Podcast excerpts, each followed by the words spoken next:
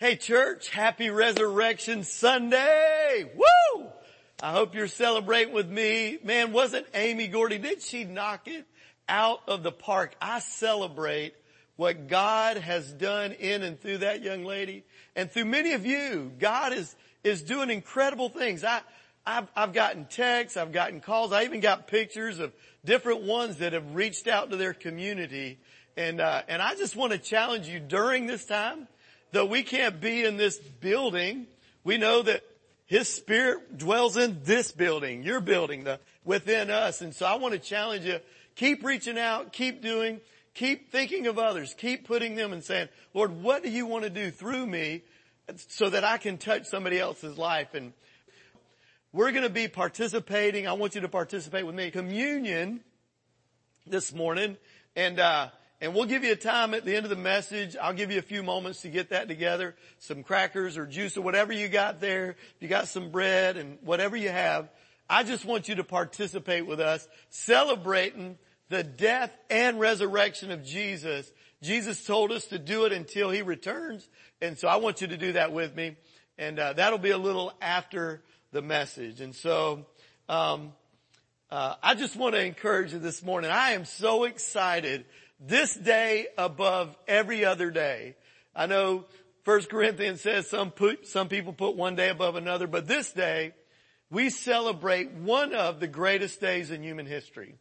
This isn't just any day. This is the day that Jesus proved who he was. This is the day where he not only said he's the son of God, he's not only demonstrated by how he had healed and how well he lived, but really when he came out of the grave, that's when everybody knew, uh-oh, he indeed is the Messiah. He's the game changer.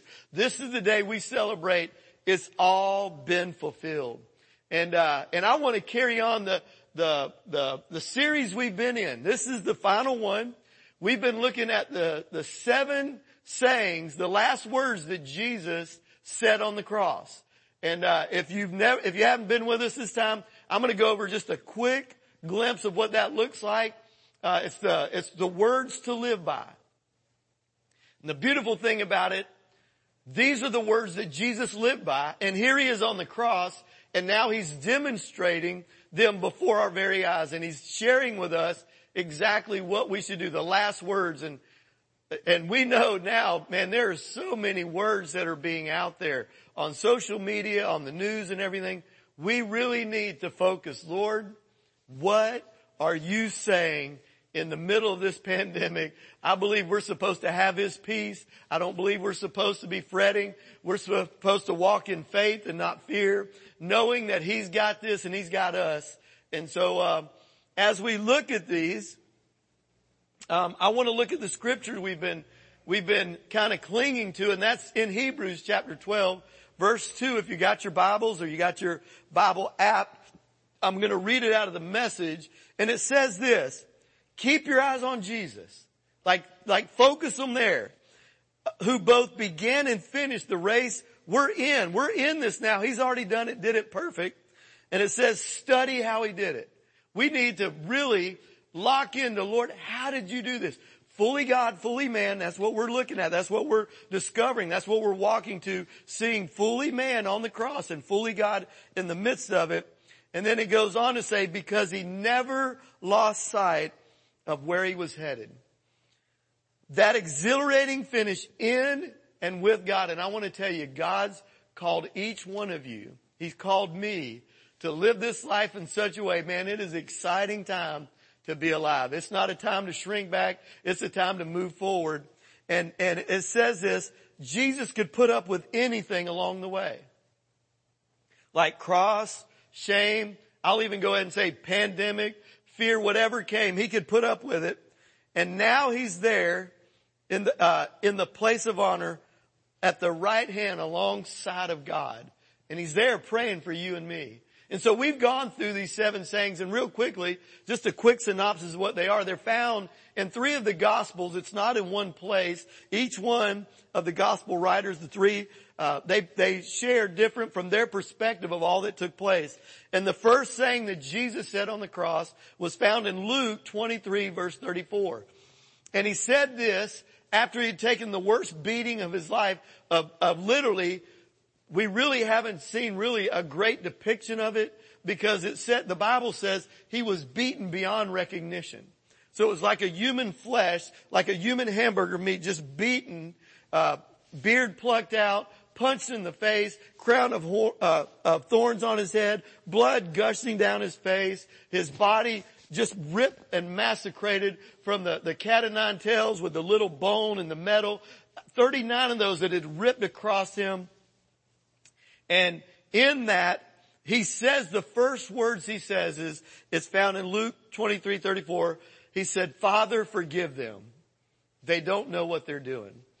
And that's an encouraging thing to me and it should be to you as well because let's be honest, when we go through something, when somebody offends us, the last thing we want to do is think about forgiving.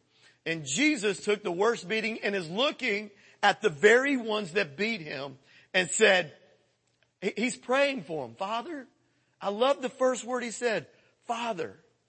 Hey, Father, Lord, forgive them right there. Them, the ones that did this to me, forgive them.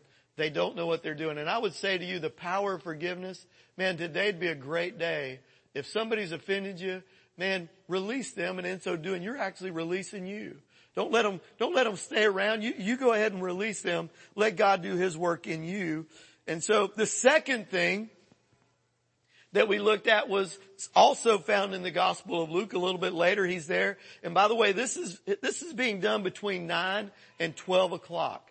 Just a couple days ago, what we call Good Friday, where we celebrated and, and it was good for us. It wasn't good for Jesus. He was going through this. But this is, this is the hours between 9 and 12 when he's making these first three statements. The second one, he's hanging there between two thieves. One of them's giving him a hard time and he's saying, if you're the son of God, get us out of this. Come on, man. Hook us up. Get, get me down out of this. And Jesus knew this. He couldn't save himself and save us at the same time because sin had to be paid for. It carries a weight. It carries a wage and he had to pay that wage. And so the other thief beside him, he looked at the other one. He rebuked the other, the guy, the other one that was giving him a hard time and he said, man, don't you see that we des- we're getting what we deserve? This man's done nothing. And he looked at Jesus and he said, remember me when you come into your kingdom. And I love what Jesus told him. And some of you need to hear this. He promised him paradise. Jesus said, today you'll be with me in paradise. You know, we've made it so, seem so hard sometimes to connect with Jesus. And Jesus told this man there was nothing good he could have done at that point. There was, there was no works he had to stand on. He had to stand on one thing, the word of Jesus. And he said, today you'll be with me in paradise. I, I'm going to give you an opportunity a little later to do that, but I'm going to keep moving. The third thing that Jesus said as he's sitting there agonizing over his body uh, pulsating with, with every breathe. I mean, he's got his, his hands are nailed to the cross. His feet are there, hardly breathing. If you ever do a study on that to see most people suffocate because you can't really get, get a, a, a breath of fresh air or you can't even get air he's suffocating, but he, he, he manages and he looks down and he sees his mother, sees Mary, and he sees, uh, John, uh, the, the beloved disciple, and he said, woman. And I know in our culture, we, we, I did that message. He said, woman. And if you said woman, I know if I, if I called my mom a woman, it wouldn't be good. But in that culture, it was honor and respect. He said, woman, behold your son. Son, behold your mother. And what he was saying is, even in all the agony he was going through, he, he still cared about people and he cares about you and I. And he said, hey, take care of your family. And we looked and there's, there's really three types of family. There's your immediate family. There's your faith family. And then there's also the family, the community that God has you planted in, your neighbors, those around you. And so he, he encouraged us to take care of family. And then at noon it started getting dark. That's when he started slipping away the, the, the humanity versus the divinity. Jesus was fully God but fully man and this is where we actually see it demonstrated in, in uh, Matthew chapter 27 verses 45 and 46 from noon until three in the afternoon darkness came over the land. In other words, clouds began to roll in and it, the sun was not shining anymore and it, it it symbolized it's getting real serious now. It's getting dark. And maybe you've been at a dark place in your life before. Maybe it's not physical, but spiritual and emotional. And Jesus made this statement. Um, our pastor, Mark Anthony Linton, executive pastor, he did a great job, knocked it out. I encourage you to go look at it. But he said, Eli, Eli, lima sabachthani. And he said it this way, which says, my God, my God, why have you forsaken me? Here it is, God feeling forsaken by God. And it, it, it gives us the ability that here, here Jesus, fully God, fully man, it gives us the freedom to take our questions, the hard ones, to God without condemnation, without fear, and allow us to draw strength from Him. So I encourage you to do that. And then the next statement, he goes on a little bit later, we go to John, the Gospel of John in 29, and he makes it, Jesus makes a statement knowing he's still fulfilling, fulfilling scripture. He's actually, there's over 360 scriptures that he's fulfilling, really many more, and he's saying, hey, while he's on there, he makes a statement and he says, I'm thirsty. And we see all through this, this thing that he's, the, the, the cross, the whole thing that he's going through, he's taken and he's quoting different scriptures, Psalm 22 and others. And when he said, I'm thirsty, he wasn't talking, yeah, it was a physical thirst. But we all have thirst. We have physical, we have emotional, and we have spiritual thirst. And I want to challenge you of how we fulfill those thirsts. It's going to affect our lives in a, in a very big way. So I want to challenge you. The first thing you need to do, it needs to be that, that spiritual thirst. And then the other two, the physical and the emotional, you'll be surprised at how wonderful and how incredible they fall in line speaking about Thursday, I got a little thirsty myself. And then last week, one of our elders, Patrick Eads, he, he did the saying, Jesus is there, it's still dark, and in John, um, in, uh, in John chapter 19, he's, he, after he received a drink, he said, it is finished. To tell us that it's, it's over. And, and Patrick did a great job. He used some of you as an example of things y'all were trying to get finished. And I, I man, I just love that guy. He does an incredible job uh, of of bringing home the, these wonderful truths of the Lord with with with objects and what have you. And but the the point was Jesus finished it all. Like you can't be punished, just like in our culture, you can't be punished for the same uh, crime twice. It's called double indemnity. You can't do that. And Jesus paid for every sin. And so we don't have to pay for them. He already did. And so if we'll accept that, that it's already been finished, it'll stop us from trying to do something we really can't do that Jesus already did. We don't need to. And today, here we are. We're finishing up. And I know we're on the cross, but we're going to go right from the cross through the grave and really to where you're at and to where I'm at and allow God to do a tremendous work. And, and today we're finishing up the last saying, the seventh saying, and it's found in Luke uh, chapter 23 verse 46. And it said after he'd taken a drink and uh, he, he called out with a loud voice, Father, into your hands I commit my spirit. And it said when he had said this, he breathed his last. You know it's amazing? The first word he said that from the cross while he's in this agony, the first word he used was Father. Father, forgive them. The last thing he said, Father. Still reaching out to his heavenly Father. And he, and he, he did it in such a way, he said, Lord, I, I surrender. I, I, into your hands I commit my spirit. Now, today, we're looking at this thing called the serenity of surrender. You know, in our culture right now, there's a lot of fear, there's a lot of anxiety, there's all these emotions that are being stirred, and I want to challenge you, man, power is found. The strength to walk through this life and do it well, no matter what's going on around us, is this, this, this thing of surrender. Jesus found serenity in his surrender. And you know, it wasn't, it wasn't just while he was on the cross. He had been doing that his whole life.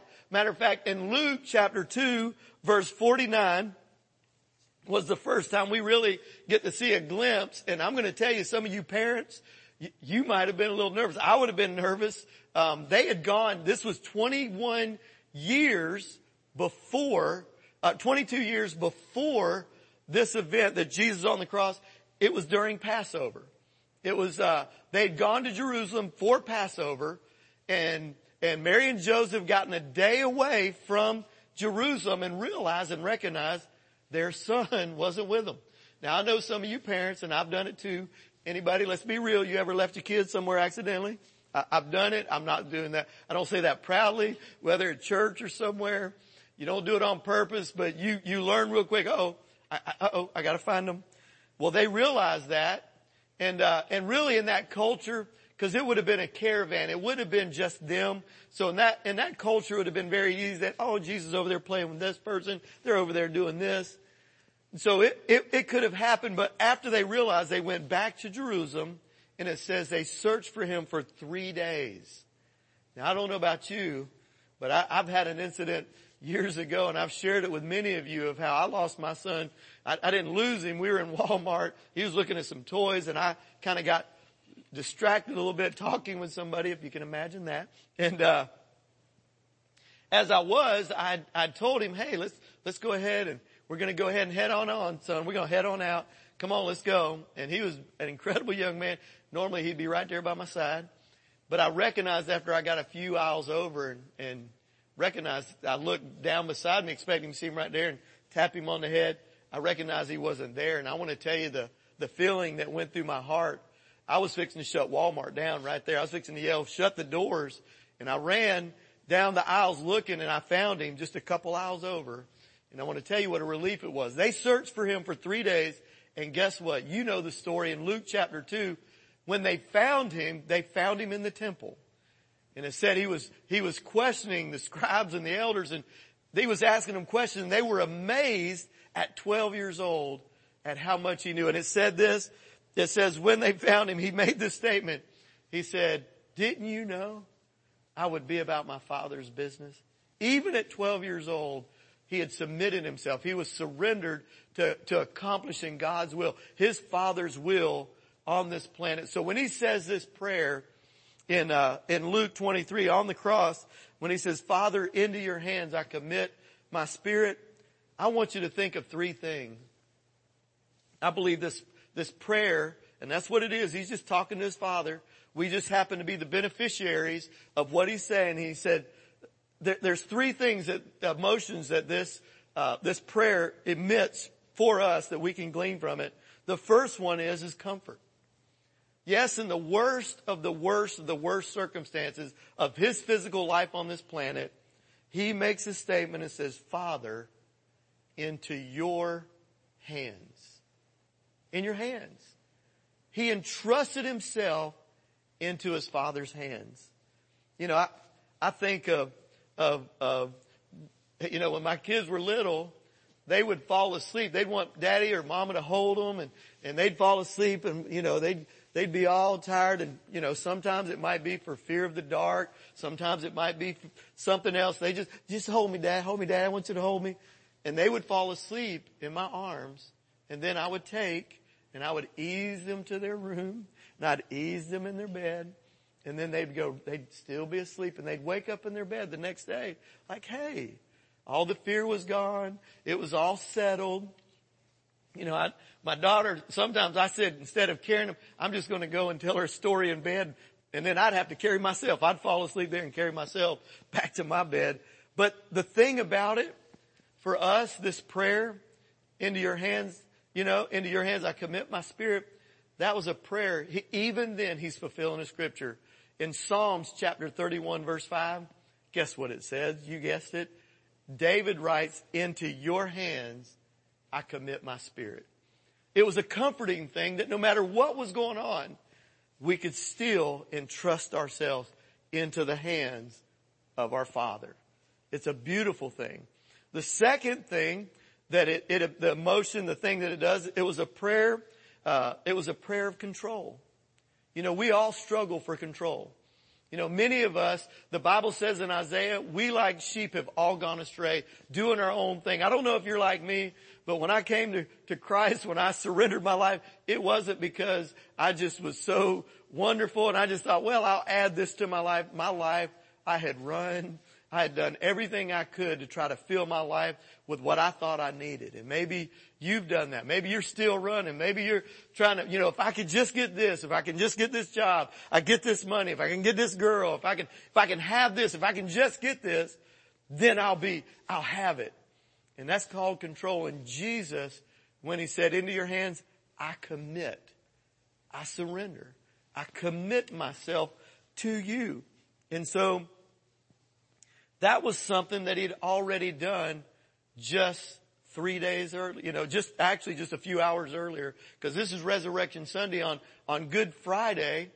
Jesus is dying. He's hanging there, but just the, the night before, after the Lord, after the Last Supper, he goes into the garden and that's where he learned surrender. That's where the surrender on the cross was really able to take place because it's in the garden that he says, He's, he's talking to his father even there, and in Luke is found in Matthew, uh, is found in Mark, Luke and John, Matthew, Mark, Luke and John. But in Luke 22, 42, he says this, Father, if you're willing, take this cup from me.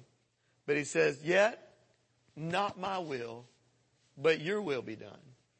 See, Jesus, even in this distress time, he said, you know what? Father, your will's much better than my will that I'll mess it up. I'll make mistakes. I'll do things. I'll say things. I'll try to, to make things work out and, and you always have my best in mind. And Jesus knew that and he said, in, into your, Father, into your hands, I commit myself. And the, the third thing it emits, this prayer emits and, and gives us, it, it gives us confidence. Confidence. You're like, you know, when I'm going through something really rough, and emotional, thing either either I'm at odds with somebody and yeah, pastors go through it too. I think sometimes more because we don't do certain things that somebody may want us to or don't do and and it can get upset. And I want to tell you this time be praying for me. Pray for all pastors. Uh, I pray for them. Man, there's some wonderful pastors online that I've got to watch and I'm praying for them and connecting with them. And I challenge you to be doing that. Be praying for them. But this prayer, it literally, it, it, it, it screams confidence that Jesus said, Father, into your hands I commit my spirit. The very essence of who I am. Like I'm not trying to, to cover myself. I'm not trying to do, Lord, I surrender everything to you.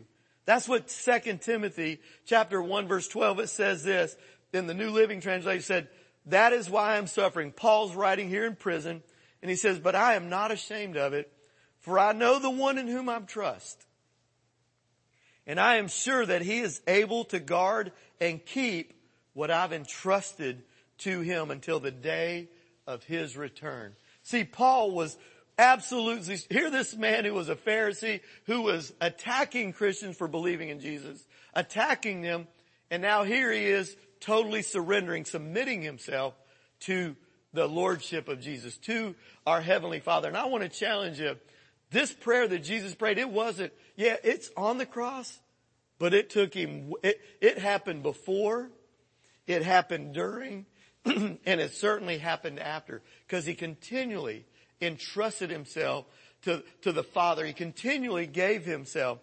You know, this prayer also, one thing you may not know, is in the, in the uh, Jewish culture, this is a prayer that every mom would teach their children. We've got one similar. Maybe you've, you've said this before. I know growing up, my mom, and if you're watching, hey mom, uh, it was one that I'd always pray. It says, now I lay me down to sleep. Some of y'all can finish that, couldn't you? I pray the Lord my soul to keep. If I die before I wake, I pray the Lord my soul to take. And I want to tell you something.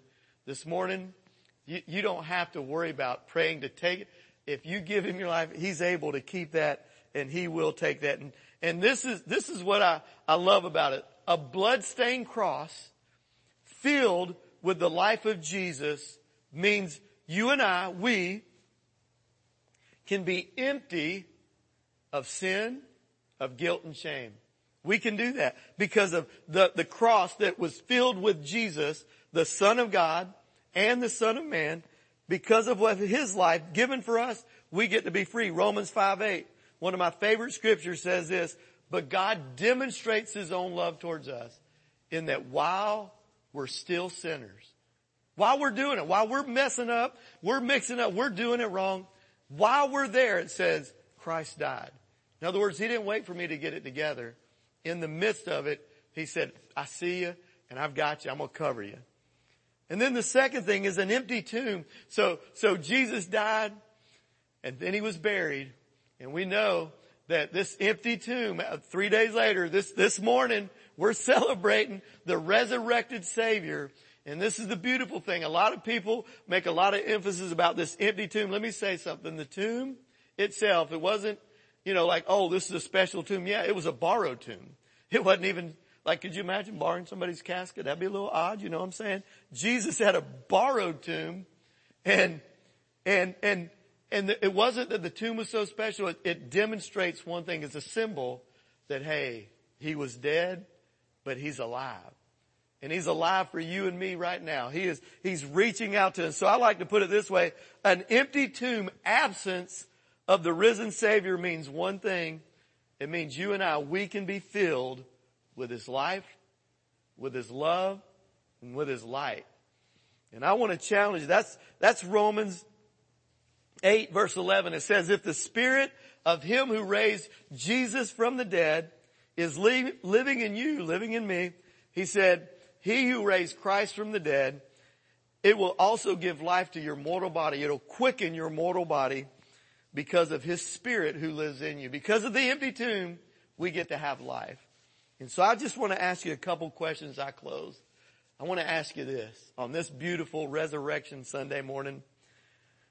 See the sin, the surrender that Jesus demonstrated on the cross, that he demonstrated before, during, and on the cross, it reaches us today and it begs this question. And I want to ask you, who or what are you surrendering your life to? You know, if you, if you ask yourself and ask yourself, what do you spend the most time doing? I know during this, this, this distant separation, I know, uh, Netflix and Hulu and all these different, uh, streaming channels, uh, we, if we're not careful, we'll get locked into trying to pacify our real need. And, and we'll just sit there and keep on gorging ourselves on, on somebody else. Here, here, feed me here, just entertain me here. And I want to challenge you. This is a wonderful day to say, hey, what am I surrendering my life to? What have I given myself to? Maybe you're home right now. You know, one thing people don't realize that the, the virus, you know, I'm, I'm not fearful of that in any way. God's got that. What I am kind of concerned with is there's some people that they're isolating and it's, it's not a good thing. So, so maybe you're sitting at home right now and you don't get to connect and you, you've kind of distanced yourself, not just physically, but maybe emotionally and spiritually. And maybe now you're, you're trying to engorge yourself on, you know, maybe with what you're drinking, what you're smoking or, or, or maybe what you're watching online and partaking of things that are just bringing you down further and further. I'm telling you, ask yourself what, what you're surrendering to. You know, I, I just have a couple things I was thinking of as I was going through and preparing this and God kept dropping this in my heart and I just, man, I just love Jesus so much. I don't deserve anything I have. It's all been given to me by Him. And I pray you can say the same thing. And if not, before we finish in just a moment, I believe you can. It says, you know, as I was going through the message of the death and resurrection of Jesus isn't about me doing something. It's about me receiving something. That's what this whole day we're celebrating is what he did, not what I've done. And so, um, it's about, it, it's not about what I've done. It's all about what he's done and continues to do to those who receive him. And I, I, I got one last thought and I want to close. I want to pray and pray for you and hopefully you're hanging out and you'll, you'll, you'll, you'll connect with us in this way you know, church, we've heard a lot about church being shut down and church being that, y- y'all, this is the building. I, I said at the beginning, this, this building's empty, but this building here, man, it's full. I've got the Spirit of God dwelling right here. It's a joy and honor. I'm so blessed that he chose me to do this. And I want to tell you something. There's nothing special about me except for what God has done. And so even though, uh, we, we say church isn't a building, we, church isn't about us displaying our goodness. You know, we're going to be coming back to this building. The church will be coming back to this building.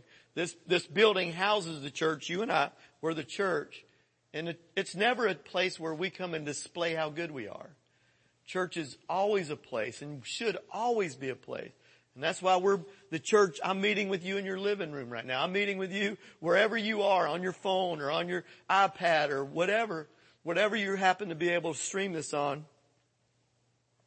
And the church is about, and this whole day is about receiving His goodness. Not me displaying mine, but me receiving His goodness. And maybe you've, you're, you have been listening to this and, and maybe you say, Mark, you don't know, I've done some things, I've done some things that, that I'm not proud of. Well, I want to tell you something. I've done a lot of things I'm not proud of. Every human being alive can say that except for one, the one we celebrate today. And I want to challenge you that maybe, maybe you've been been hearing a lot about Jesus online. I love it. There's people singing. There's people singing worship songs and praise. And I just sit and I'm like, wow, how beautiful hearts are turning to the one true God, to, to Jesus, the one that deserves it all. And, and I'm just, I just wonder, maybe, maybe you've heard some of this, but you've never made a decision to say, I surrender to you. Maybe you've prayed and maybe you think, well, I prayed, but God didn't hear me. You know, there's one thing I've learned in, in, in my walk with the Lord, this journey I've been on. Really, it's more about what I surrender. That it's not something I pray. Like I know when I get what and who I give my life to. And so I continually every morning, my prayer is simply this, God, I did it 34 years ago. I gave you my life. I said, Lord, I've made a mess of this life. If you can do anything with it, here, take it, it's yours. And I want to challenge you this morning. Maybe, maybe you've said a prayer, but you've never given him your life. Just like Jesus surrendered his life continually before the cross, on the cross, and even after the cross, even now at the right hand of God, making intercession for you and me right now. I want to encourage you that today would be a great day to give him your life. And it would be an honor and a privilege for me if you would pray with me right now. And it's simple. I'll give you the same prayer that I prayed 34 years ago. And it's nothing special about the prayer. It's about the heart and it's about who you're giving your life to. It's about a surrender.